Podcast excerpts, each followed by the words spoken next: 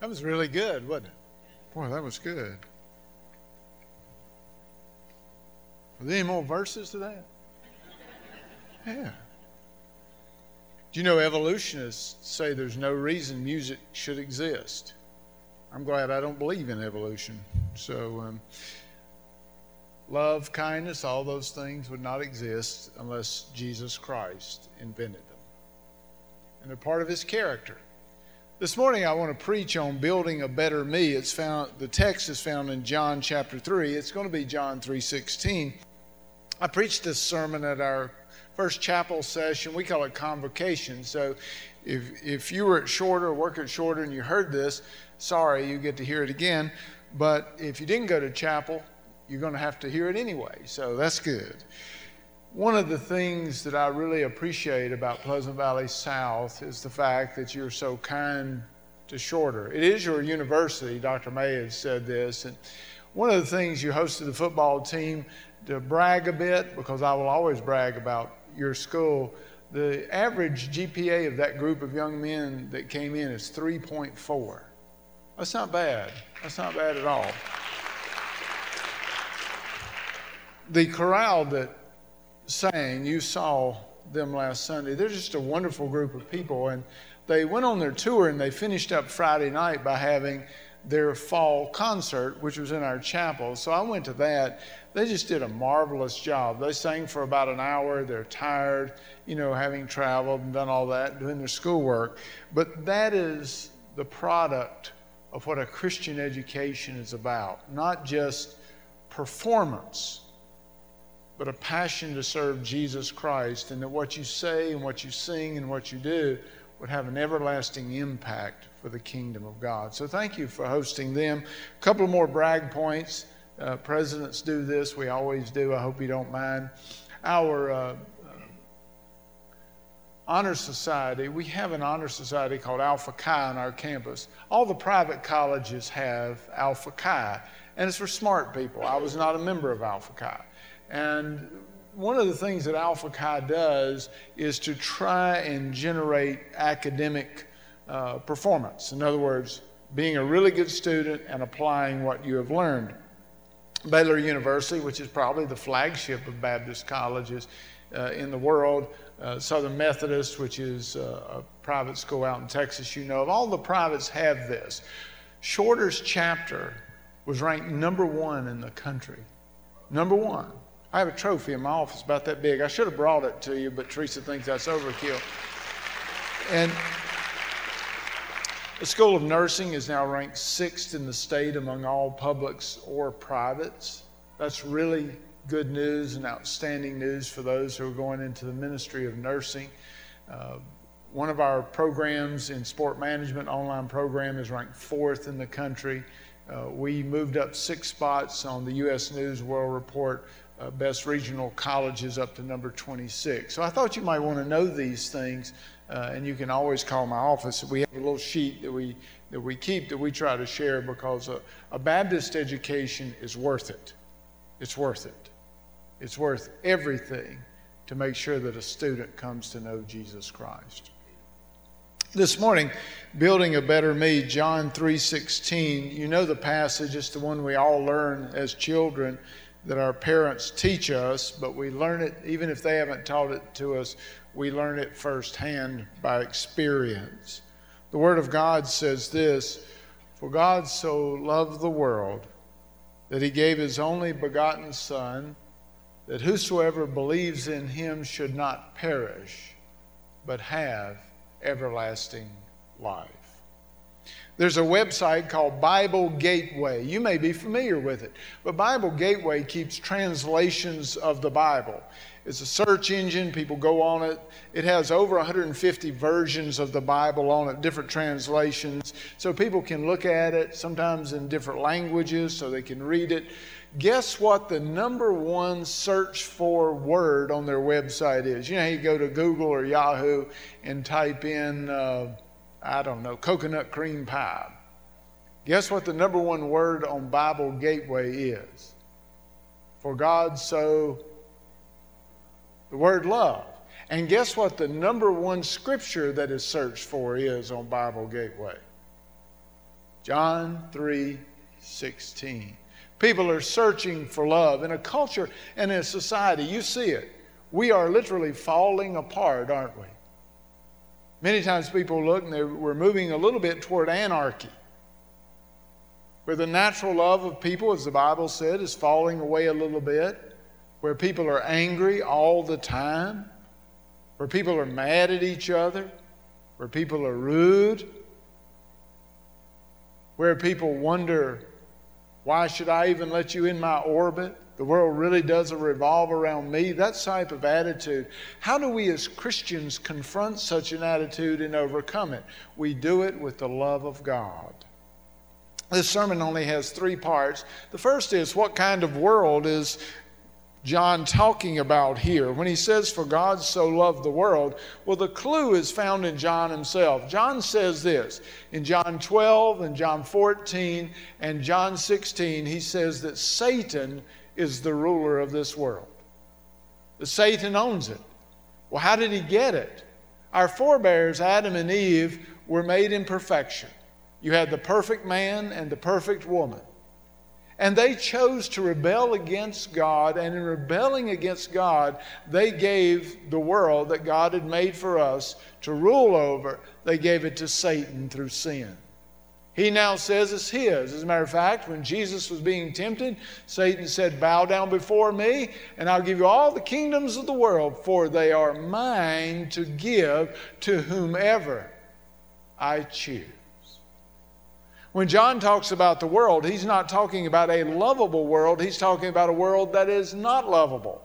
As a matter of fact, over in 1 John chapter 2, he says to the Christian believers of that day, do not love the world because it has lust in it, passion that is not godly. It's messed up. Don't love it. It means don't be involved in it, don't participate in it. Yet God sees every thought, every action, every wicked thing, and the Bible says that God loves the world greatly because He loves us, not stuff, us. That is the kind of world in which we live in. And John always uses the word world in a negative sense. It's not that God just looked and said, hey, there's a great place down there, I'm going to love them. No, it's that God looks at our world and says, they have fallen from perfection. Every one of them sins, every one of them is wicked. All of us, the Bible says, fall short, and yet God loves us. That's hard for us to do, isn't it? As Christians, we are called to do the exact same thing. How many of y'all have ever been insulted? I was in a church a while back and I dressed in a suit. And there's a reason for that, and I'll tell you that one day, not today, but I always dress up. So I was in my suit and I went to this church, and it's a good church, but they're more contemporary, and you know, people don't always wear coats and ties at church. That's fine. I don't have a problem with it. So I preached my sermon, and this lady came up to me after church and she said, I have to apologize to you. I said, What did you do in my 30 minutes of sermon? She said, I misjudged you. I thought because you were wearing a suit and tie, you would be dull. And I thought myself, no, I can be just as dull in a pair of Carhartt jeans and a Magnum PI shirt. I can be dull in anything. I mean, so I, I thought, you know, that's kind of interesting that we look at each other in that sort of venue.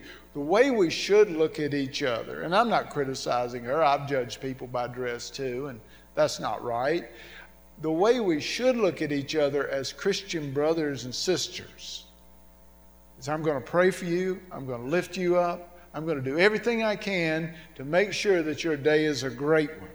Attitude, followed by appropriate biblical action, will always win out. I will tell you this as a way of encouragement. The love of God will always overcome the negativity of the world. It will always come because God does not lose. He is never lost. And the love of God will overcome everything Satan has. Well, let's move on from the world to look at what kind of love that God gives us. There's several words in Greek for uh, love. Two of them are used in the Bible. One is phileo. We get the word Philadelphia. It means city of brotherly love. It's kind of a familial, pal, a little stronger than that love. That's not the word used here. The word used here is agapao. It means absolute love. It's the kind of love that when two people get married, they are really pledging to each other in the sight of God. I remember the preacher that married my wife and I, Jerry Gray. He's, he had these vows that he wrote out, and I had to repeat them. And I remember something about love. We actually used the word obey back then. And when we used those words, I, my, I thought I would die. I thought I was going to have a heart attack at my own wedding, not because I was marrying the prettiest girl around and not because I was going to be married to her for the rest of my life, but because I am declaring this before God Almighty, and I don't know that I can live up to it. With Him, we can. Just like Tony saying, I can't stand up unless you're with me. With Him we can. That's the kind of word that God uses here for love. Committed from the beginning to the end, absolute devotion. For God so loved you and I. He's absolutely devoted to us that we should come to know Him. That's a hard love to have in a world that doesn't know Him. We all desire to be loved. I want to talk a little bit about a practical aspect. It's one to talk about Scripture and talk about what it means. How then is it applied to how I live my life? The first point to be made is the love of God is without measure. You will see a picture on the screen. Hopefully, the one of me will go away and somebody else will come up there. This young man on the screen, his name is George Washington Carver. You may remember him as the father of the peanut industry and all that he did and all the wonderful things. He made it so that Georgia is now the peanut capital of the world. A brilliant man. And he exhibited that the love of God was, is without measure in this way. He did not let his circumstances dictate how he would live his life. George Washington Carver was lost, just like you and I are, were before we became Christians. George Washington Carver was born a slave. He had one name, and his name was George. The man that owned him was named Carver, so he was known as Carver's George. And one day he had to have a last name. He wanted to give that himself, but somebody else had it. So he gave himself the name George Washington Carver to distinguish himself. He grew up without parents. He and his mother were carried away in a raid. He, his mother never came back. He was brought back. He didn't know his father. He thought that he would die as a young man. And when he went to school, when they found out he was African American, he was denied admission. He ultimately went on to school at Iowa State, became a brilliant botanist. And you know George Washington Carver through all of history. George Washington Carver also became a Christian when he was a teenager. He understood the nature of God's love was directed toward him, and he did not allow his circumstances to dictate how he would live in a world. He created Bible studies in his office. Isn't that a novel idea for somebody who is a professor?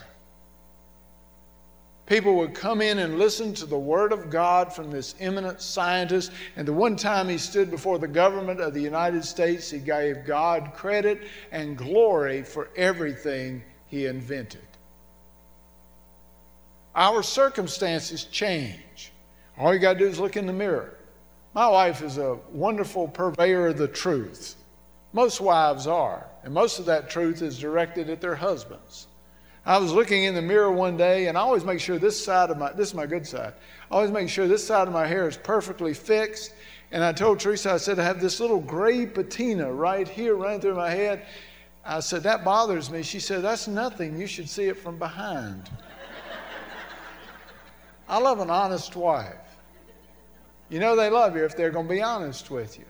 My point is, I'm changing, you're changing, we're getting older Jobs may come and go, people may say things, all of this, we cannot let circumstances dictate how we live as believers in Jesus Christ. It is always His love to be expressed in our daily activities forever and ever. People fall into one of three categories I'm too good, I'm already there, I'm sufficient, I don't need Jesus.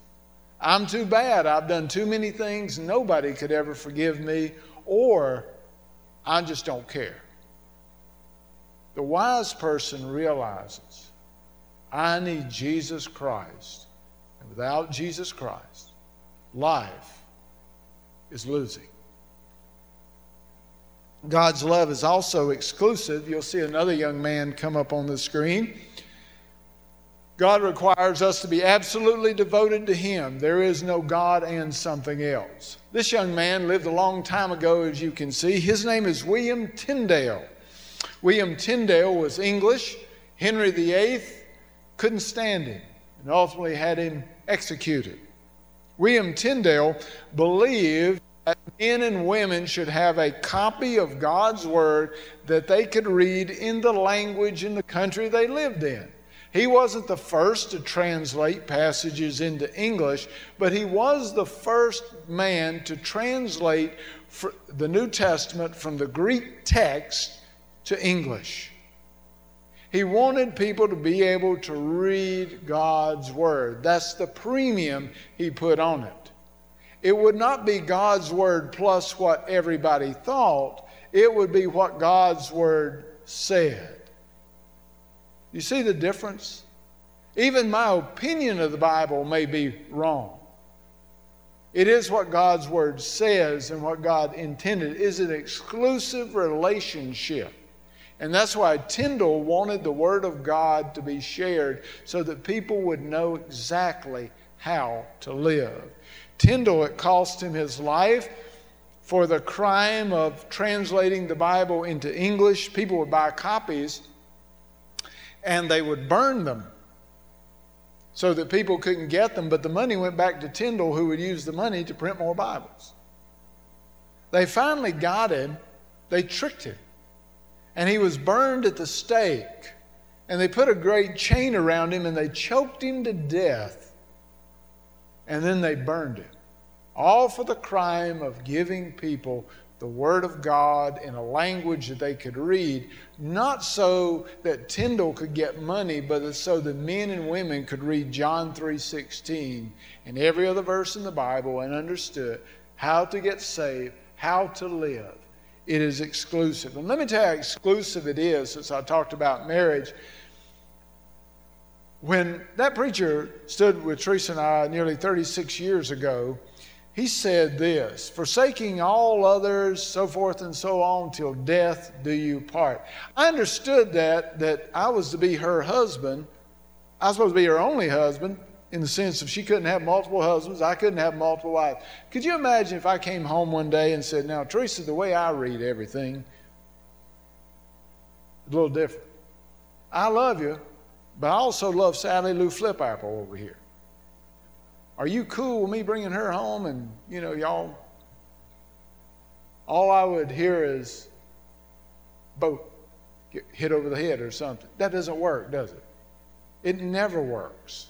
It can't work because that's not the way God designed it. If we're going to be exclusive and understand that, there cannot be God plus some other way of thinking. There cannot be God, I read the Bible, but it is exclusive because it's the only way to happiness to absorb what is in this book, apply it in our lives, and to live it. It's the only way to be happy. God's love toward us is also unchanging.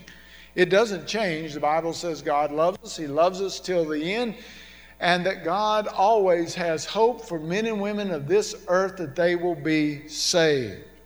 Matter of fact, Paul told Timothy it's not the desire of God that any should perish but that all will be saved. Yet men and women leave this planet every day because they do not believe. The next picture you'll see is of a young man who is also English, some years removed from William Tyndale. His name is Eric Liddell. He was from Scotland. Well, Eric Liddell was a runner. He was also a Christian. And he believed that God gave people abilities in life and they should be used for the glory of God. He was a missionary in China, but he also liked to run. Eric Liddell was the fastest man in his country. And he was scheduled to run a race in the Olympics. The problem is that the race was on Sunday. And he knew this well in advance. They already had the schedule, he knew it. And he said, I'm not going to run on Sunday because that's God's day. And it caused him some problems. Now, he did win a gold medal in another race, he was very fast. As a matter of fact, one of the competitors handed him a piece of paper that says this The Old Testament says that he who honors me, him I will also honor. Eric Liddell chose to honor God rather than compete in something that he probably would have won a gold medal in because he was the fastest in the world. He chose to honor God rather than himself because the love of God doesn't end and needed to be shared not just with Americans but with the Chinese that Eric Liddell ministered to. Eric Liddell died as a prisoner of war, World War II. He could have lived shortly before, just months before the war was over. He died. He had given his life, everything he had, to Jesus Christ. The love of God is also costly. Since we gave away our world and rejected it, God has been in the business of trying to untrap the trap, trying to redeem the say the lost, and trying to forgive sin, and the only way that he could do that was come as a man to this earth and give his perfect life for every sin that ever has been or will be committed, the one perfect sacrifice, the great expression of love, and note that God loved us even more than he loved his own life. Isn't that amazing? That somebody would love you and I more than themselves he has lived in majesty and glory and perfection, and the beauty of God is unparalleled, although we can't see Him yet. It is unparalleled with millions of angels serving Him every second of every day, with angels declaring at His throne, Holy, holy, holy. Yet He gets off the majestic throne. The Son says, I'll go, and I will give my life for them. I wonder if the angel said, But do you see how they treated you? Do you, do you, you see what they have done, what they're going to do to you? He said, I know, but I love them. It is costly. The next young man on the screen is a man by the name of William Borden. It's spelled like the milk company, creamery company, but he was not kin to them. He was a millionaire. His father made a lot of money out west mining for silver. William Borden was smart, he was wealthy, he was a blue blood in the sense that he could have anything he wanted. At a very early age, he gave his life to Christ because his mother took him to church in Chicago where he heard the preaching of a man by the name of R.A. Torrey and he accepted Jesus Christ as his Savior. He was smart, he went to Yale, good student. He became president of the Phi Beta Kappa chapter, which is for really, really smart people. He started a ministry while he was there. He had a passion to reach the lost. He started a mission there. And in his biography that somebody wrote about him, they asked a visitor from England, said, Well, you've been all over the area. What is the most profound thing that you have ever seen in your trip to America? He said, The most compelling, profound thing I have ever seen is a young millionaire on his knees with his arms wrapped around a bum in the mission where he started praying for him. William Borden wanted to reach the Muslims in China. And so he decided to go and study Arabic and learn Muslim culture in Cairo, Egypt. He was 25 years old when he got a form of meningitis and died. His mother, who was coming to vacation with him, buried her son in Egypt. He never got to go on a mission trip to China and stay. He never got to go and reach. And some would say, what a waste of a life. But it wasn't because so many people were inspired by the example of young William Borden that they gave their lives to Christ. The gospel is costly, but the, go- the cost that you pay for anything related to the gospel, God will use it to glorify Himself and encourage another human being to take a stand because you did not wilt in the face of problems. We are always being watched by God, His angels, and our neighbors. Those that don't like us are watching us. And maybe one day God will turn their heart because we chose to pay the price. The love of God also takes action. The last picture I have is of another gentleman. This gentleman is named David Livingstone. You may remember him as being a missionary to Africa. God did something to save us. There's no such thing as a Christian without a transmission. The car must go.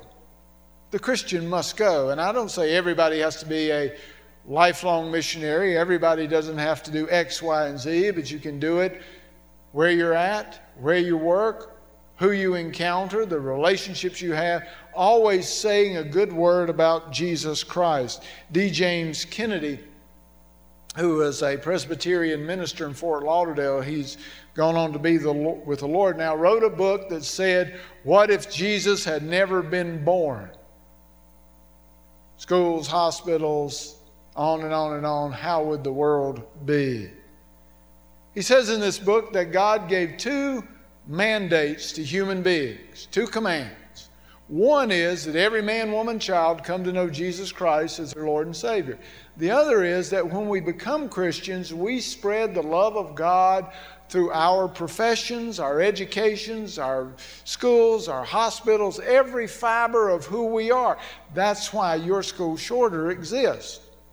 You can go to a lot of places a lot cheaper, but you can't go anywhere better. You can go to other places where they party, have keg parties, and all. We're, we're not doing that stuff.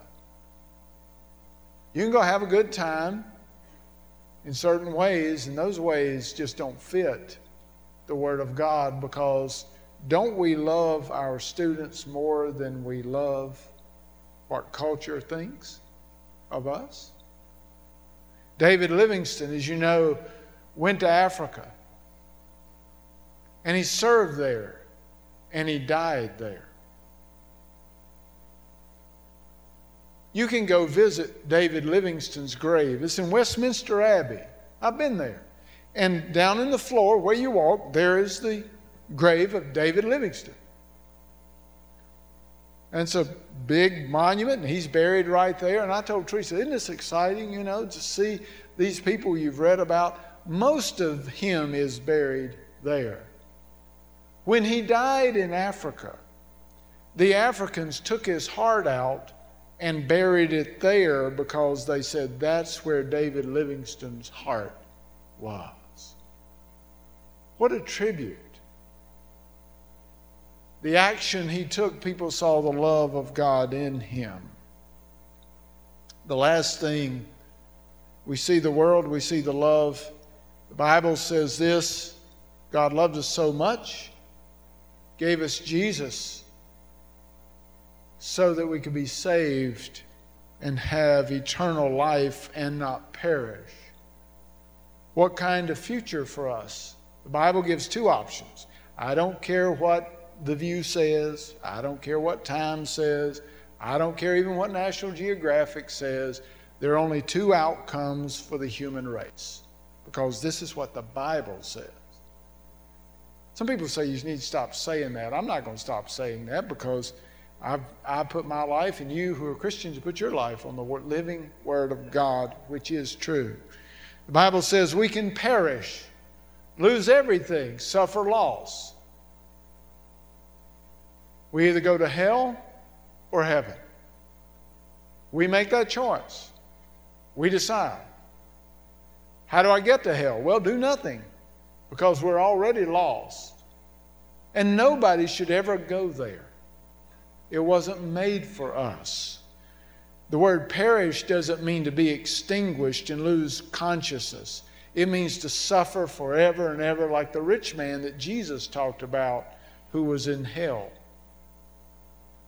Do you remember the rich man? He said to Abraham, He said, Send back my brothers, send back somebody from the dead so that my brothers will hear and they'll believe. And Abraham said this He said, Look, it won't help they wouldn't believe. If they don't believe the Bible, is what Abraham said, they won't believe even if somebody returns from the dead. Now, we think that's, that might be a little bit far fetched, but it happened in the New Testament. Do you remember when Lazarus died and been dead four days? And Jesus said, Lazarus, come forth. Lazarus came out of the tomb and they unwrapped him. Do you know what the Bible says there? The most poignant, most powerful part of that passage is it said, Many of them believed, which means some did not believe, although a man did come back from the dead. The other choice is eternal life. I like this word. It is the Greek word zoe. You get the English word zoology. A lot of girls now are named Zoe. That's the Greek word for life at its fullest, its most complete. Not just mentally, physically, but every fiber of us comes alive as a believer and then one day in perfection. To know life the way God knows it. To really understand Psalm 16:11 in the presence of the Lord there is fullness of joy and pleasures at his right hand forever. That's to know the love of God. Friday night, I was watching our chorale. When I hear them sing, sometimes I get a little emotional. And I prayed this prayer. I said, Lord, I hope everybody in here is a Christian. But if they're not, don't let anybody here die without you. Don't, don't let them. Use everything we are that people would come to know you. I would not want my worst enemy to die without Jesus Christ. The thought of that future is horrific. The thought of the future with Jesus is beautiful. Streets of gold and cities, probably of crystal and glass that we can't even imagine, but the greatest thing is that the King of Kings is there, the Lord of Lords. The way to build a better me one, become a Christian, and two, be the type of believer that God calls us all to be. May we pray together.